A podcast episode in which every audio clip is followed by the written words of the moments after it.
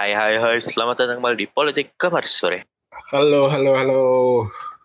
Tanda-tanda nih Aris ya. Dari bertiga jadi berdua. Aris ya. Minggu depan mulai lagi kosong lagi nih. Eh, bagus. Ya, semoga jadi kuadrat lah.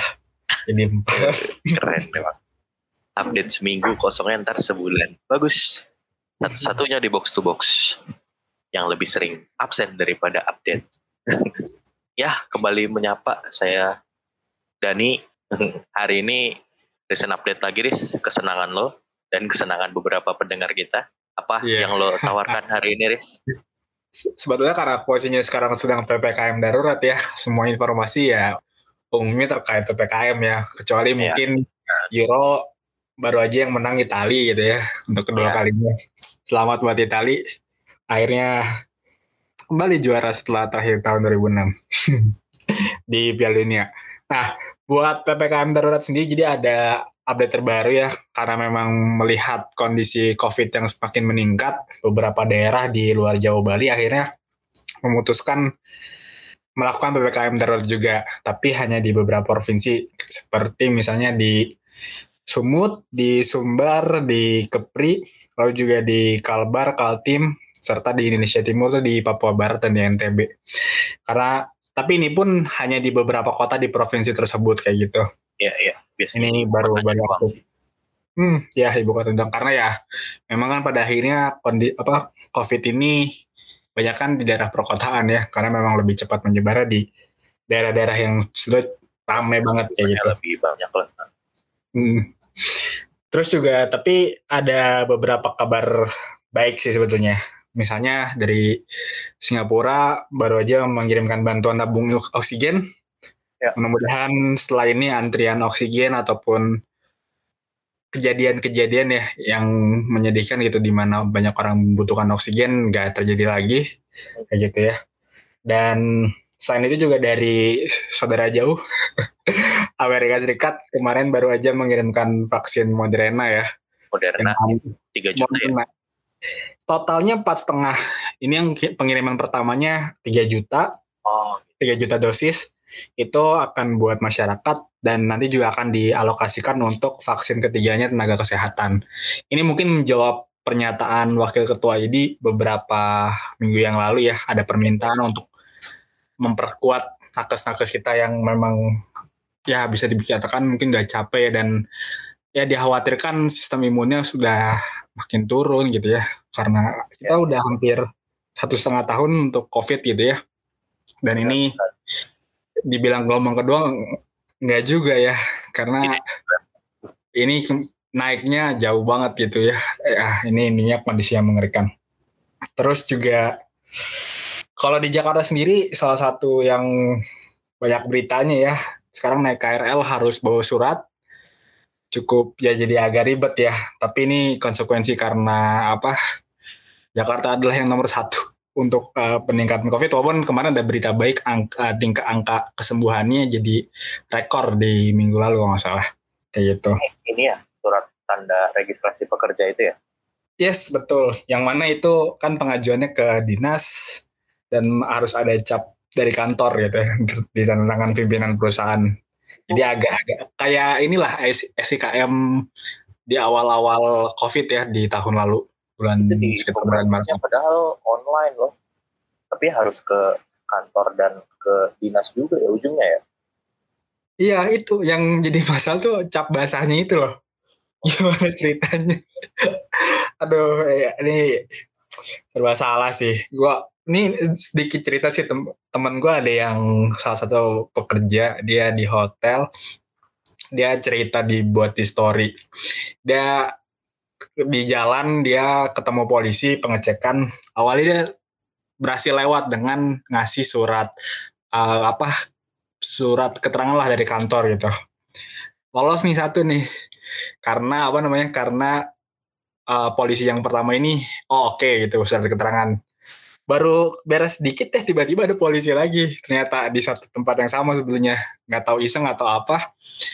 Agak susah tuh awalnya kata dia. Oh agak susah. Sampai akhirnya dia bilang karena polisinya ini kayaknya agak males gitu ya ngurusin ini. Agak males ngurusin pengecekan ini. Dia coba apa ya coba ngarahin udah pulang aja gitu kamu kan bukan pekerja apa esensial katanya. Alasannya kayak gitu. Pemerintah kan pengen apa berbuat baik nih buat kalian semua gitu biar kasus ini segera uh, selesai kayak gitu. Terus dia lucunya dengan entengnya nih pak saya ada surat apa STRP-nya gitu. Oh gitu. Ya udah silakan lewat. Kayak gitu. Ini mungkin jadi salah satu contoh cerita yang terjadi sih di satu minggu ke belakang dan mungkin nanti seminggu ke depan gitu ya ketika di daerah penyekatan ya. Kayak kayak gitu. Jadinya ya tetap ada penumpukan gitu karena banyak orang yang akhirnya tetap perlu perlu kerja sih. Dan ini mungkin perlu dievaluasi juga sih ke depan kayak gimana penyekatannya. Padahal cap basah itu bisa diganti pakai QR code ya sebenarnya Nah, bener dan sebenarnya tanda tangan elektronik tuh kita udah punya teknologinya gitu di salah satu BUMN sebetulnya. Ini mungkin yang belum entah belum terintegrasi atau gimana ya. Ya itu memang ya, harus ada yang pengadaan itu kan ya pengadaan verifikasi tanda tangan kan. Kemarin hmm, betul. Terjadi kasus juga. Tapi yang lebih gampang mas scannernya QR code lah. Langsung link ke itu apa enggak gitu. Uh, tapi yang ngasih juga yang ngasih vaksin juga bukan cuma Amerika Jepang juga kemarin ngasih yang Rusia juta. Oh iya. Ada 1,2 lagi katanya di batch hmm. selanjutnya. Terus juga Australia 77 juta dolar Australia hmm. sekitar 800 m yang nantinya akan dikonversikan menjadi vaksin. Iya, uh, ini beruntung banget kita ya rezeki lah kayak gitu.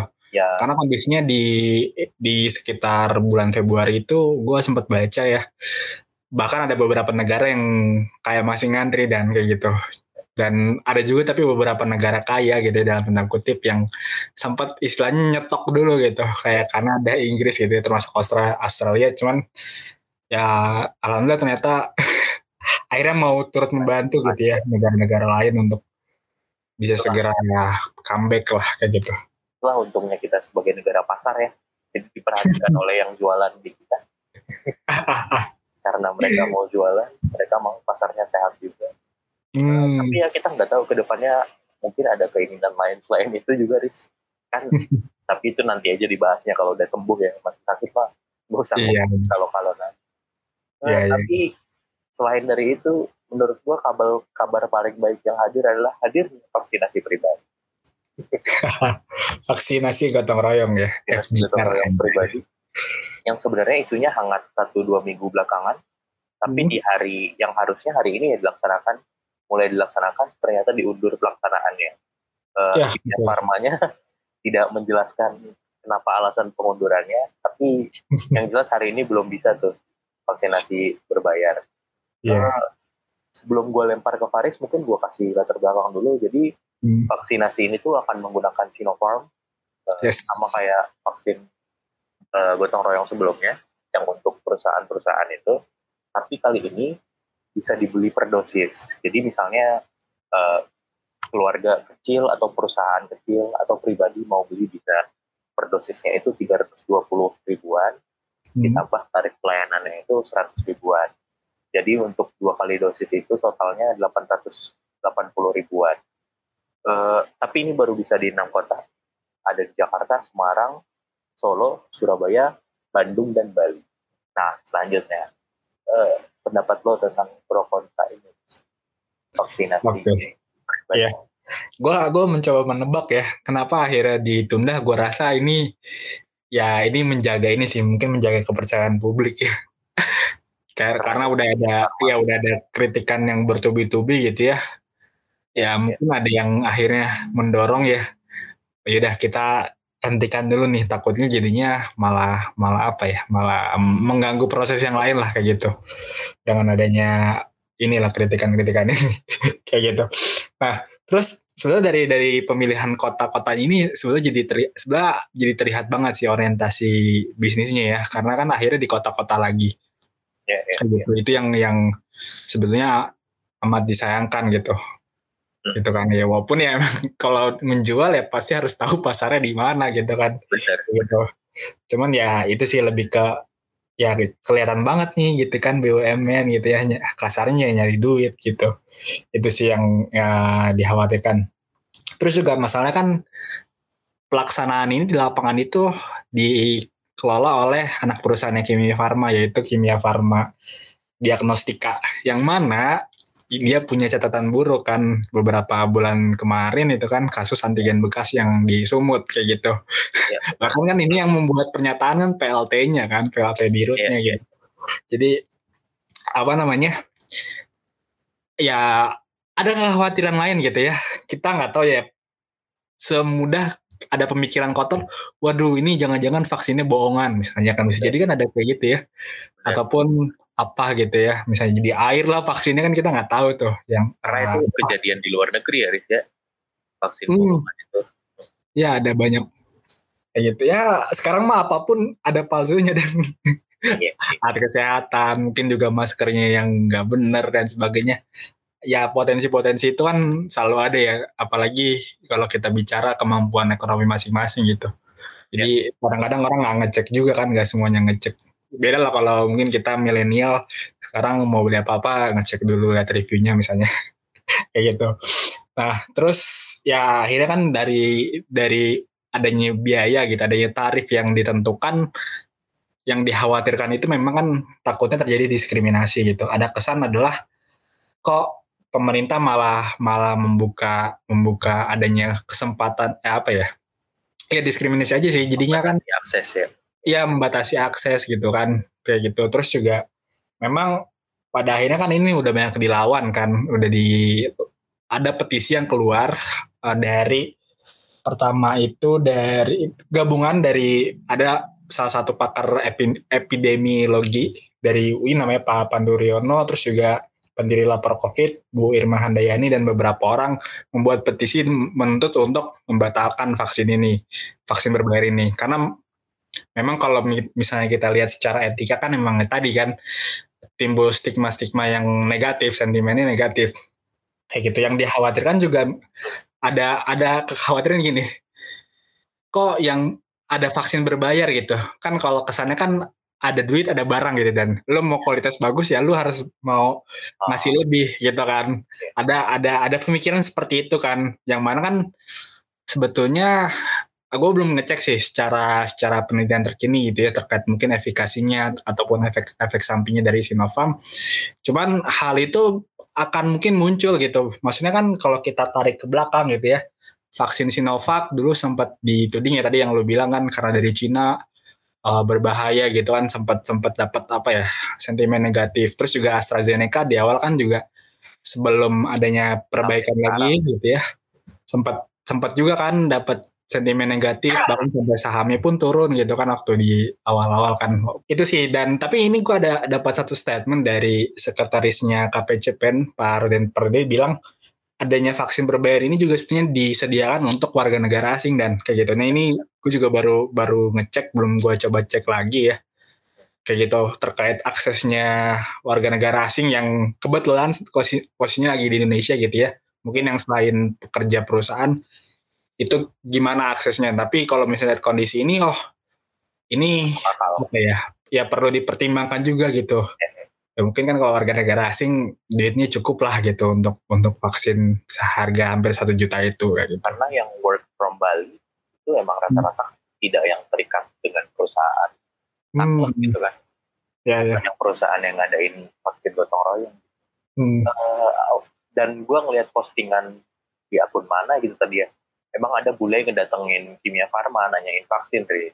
Hmm. Berarti emang maksudnya salah satu sasarannya kan memang uh, eh, gue orang yang awalnya setuju nih, mendukung di vaksin pribadi ini karena dari awal waktu gue podcast sama apa juga udah gue bilang yang penting mah cakupannya makin luas dulu aja stoknya habis kan. Hmm.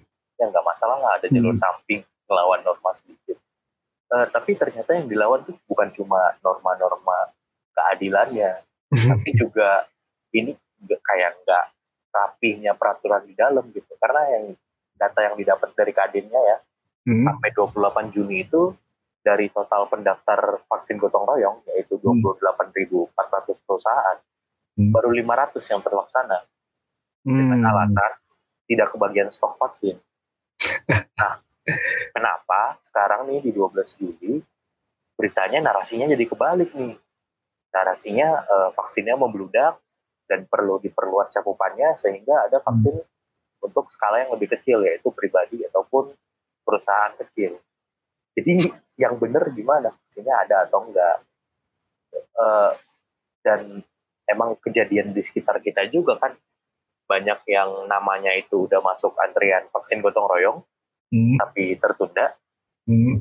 akhirnya jadi nggak bisa ikut vaksinasi umum malah jadi ah, kanan kiri ketutup uh, artinya entah itu data ataupun pengurusan stok di vaksin gotong royongnya aja belum lancar mau nambah satu sistem baru lagi kayaknya hanya akan makin semrawut deh kalau menurut gua ya eh, kalau emang masalahnya adalah uh, ini Sinopharm yang tidak masuk list vaksin vaksinasi umum, ya udah hmm. tinggal dimasukin Sinopharmnya aja ke sana. Kayaknya lebih gampang urusannya. Kalau menurut gue ya, gue nggak tahu uh, birokrasi dan lain-lainnya, tapi sepertinya lebih gampang kan, Chris. Kalau memang nggak mau melalui jalur umum ya tadi aja melalui apotek-apotek itu didistribusikan secara gratis.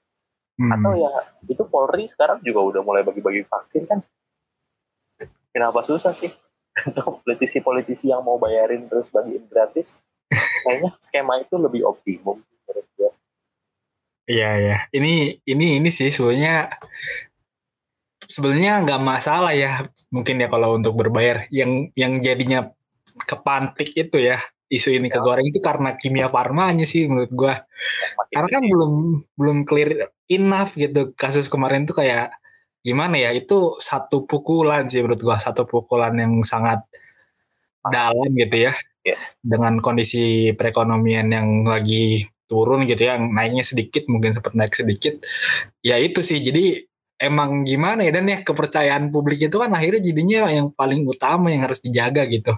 Lo mau bikin kebijakan apa pun kalau nggak dapet kepercayaan akhirnya ya partisipasinya kurang gitu. Itu sih yang mungkin jadi titik yang apa ya akhirnya orang lebih banyak kontra karena pelaksananya sih gue ngeliat pelaksananya sih. Karena kan vaksinasi umum sebenarnya mengalami masalah yang serupa ada stok vaksinnya kan ada hmm. dapat kabar dari teman yang mau vaksinasi di puskesmas di Bandung daftar sekarang baru bisa hmm. November uh gimana antri banget ya sampai November jauh kan yeah, berapa yeah. besar kemungkinan lo tertular sebelum dapat vaksin? Iya. Yeah. Distribusiin aja. rumit, rumit, rumit. Rumit pak. Apalagi setelah tadi tahu itu kan, ternyata vaksin gotong royongnya aja jauh dari target tuh kayak udah mau bikin baru lagi. Gimana sih? Ya, bingung juga dan ya. Kalau kondisi gini. Ada. Uh, sama seperti minggu sebelumnya, kita tidak hmm. masih belum mengerti gimana cara mengakhiri podcast ini, ya Riz ya. Hmm. Jadi kita potong kasar aja nih kawan-kawan. Ya. ya. Tapi memang pada intinya kan apa ya? Kita bicara pelayanan publik gitu ya, apalagi kesehatan ya, yang anggarannya harusnya tinggi gitu ya. Hmm. Ya akhirnya kita membicarakan akses sih yang utama sebetulnya kayak gitu. Ya, ini ya uh, ini sih mungkin juga gue menarik sih ngelihat gue mengapresiasi pemprov DKI yang katanya mau mulai ini ya untuk vaksinasi sistemnya uh, jemput bola kan ya, ya. gitu menurut gue ini Mobil. lebih lebih baik sih hmm. gue nggak ngitung-ngitung ya gue belum menghitung biayanya gitu ya dibandingkan kita mengadakan vaksinasi di satu tempat umum yang menimbulkan kerumunan belum lagi mungkin kayak kasusnya di Bandung ya sempat hujan badai itu yeah. ngeri juga ya kayak gitu-gitu ini lebih aman dan lebih apa ya mungkin nggak buang waktu juga sih yeah, yeah. kayak gitu bisa apa ya layak untuk dicoba dan ya tetap akhirnya nanti coba dievaluasi gitu bagusnya vaksin ini tempatnya di mana karena kan akhirnya yang jadi masalah itu juga mungkin jadinya memper memperlambat lah kayak gitu yeah. untuk proses administrasinya dan, dan lain-lain lah kayak gitu kalau mau cepet ya kalau menurut gue ya niru DKI juga sih hmm. bikin seterbuka mungkin datanya. Hmm. Di Twitter tuh ramai banget uh, programmer pada nge-develop app dan lain-lain buat hmm. kebutuhan data tampilan datanya DKI, pengolahan datanya juga. Mungkin provinsi lain bisa mengikuti bukan cuma app-nya tapi kalau DKI itu juga nerima sumbangan dan lain-lain buat langsung disalurkan gitu-gitu kan ya terbuka aja lah dari sekarang kalau emang nggak mampu ya tiap-tiap provinsi jangan angkanya naik terus aduh gue mau ngomong ngomongin Ganjar tapi nggak jadi ya uh, ya udahlah itu aja episode kali ini yeah. thank you Faris Yoi, semoga kita semua sehat-sehat selalu dan ya untuk yang belum dapat kesempatan vaksin semoga segera ya diberikan jalan. Sampai jumpa di episode-episode selanjutnya. Oke, okay, see you.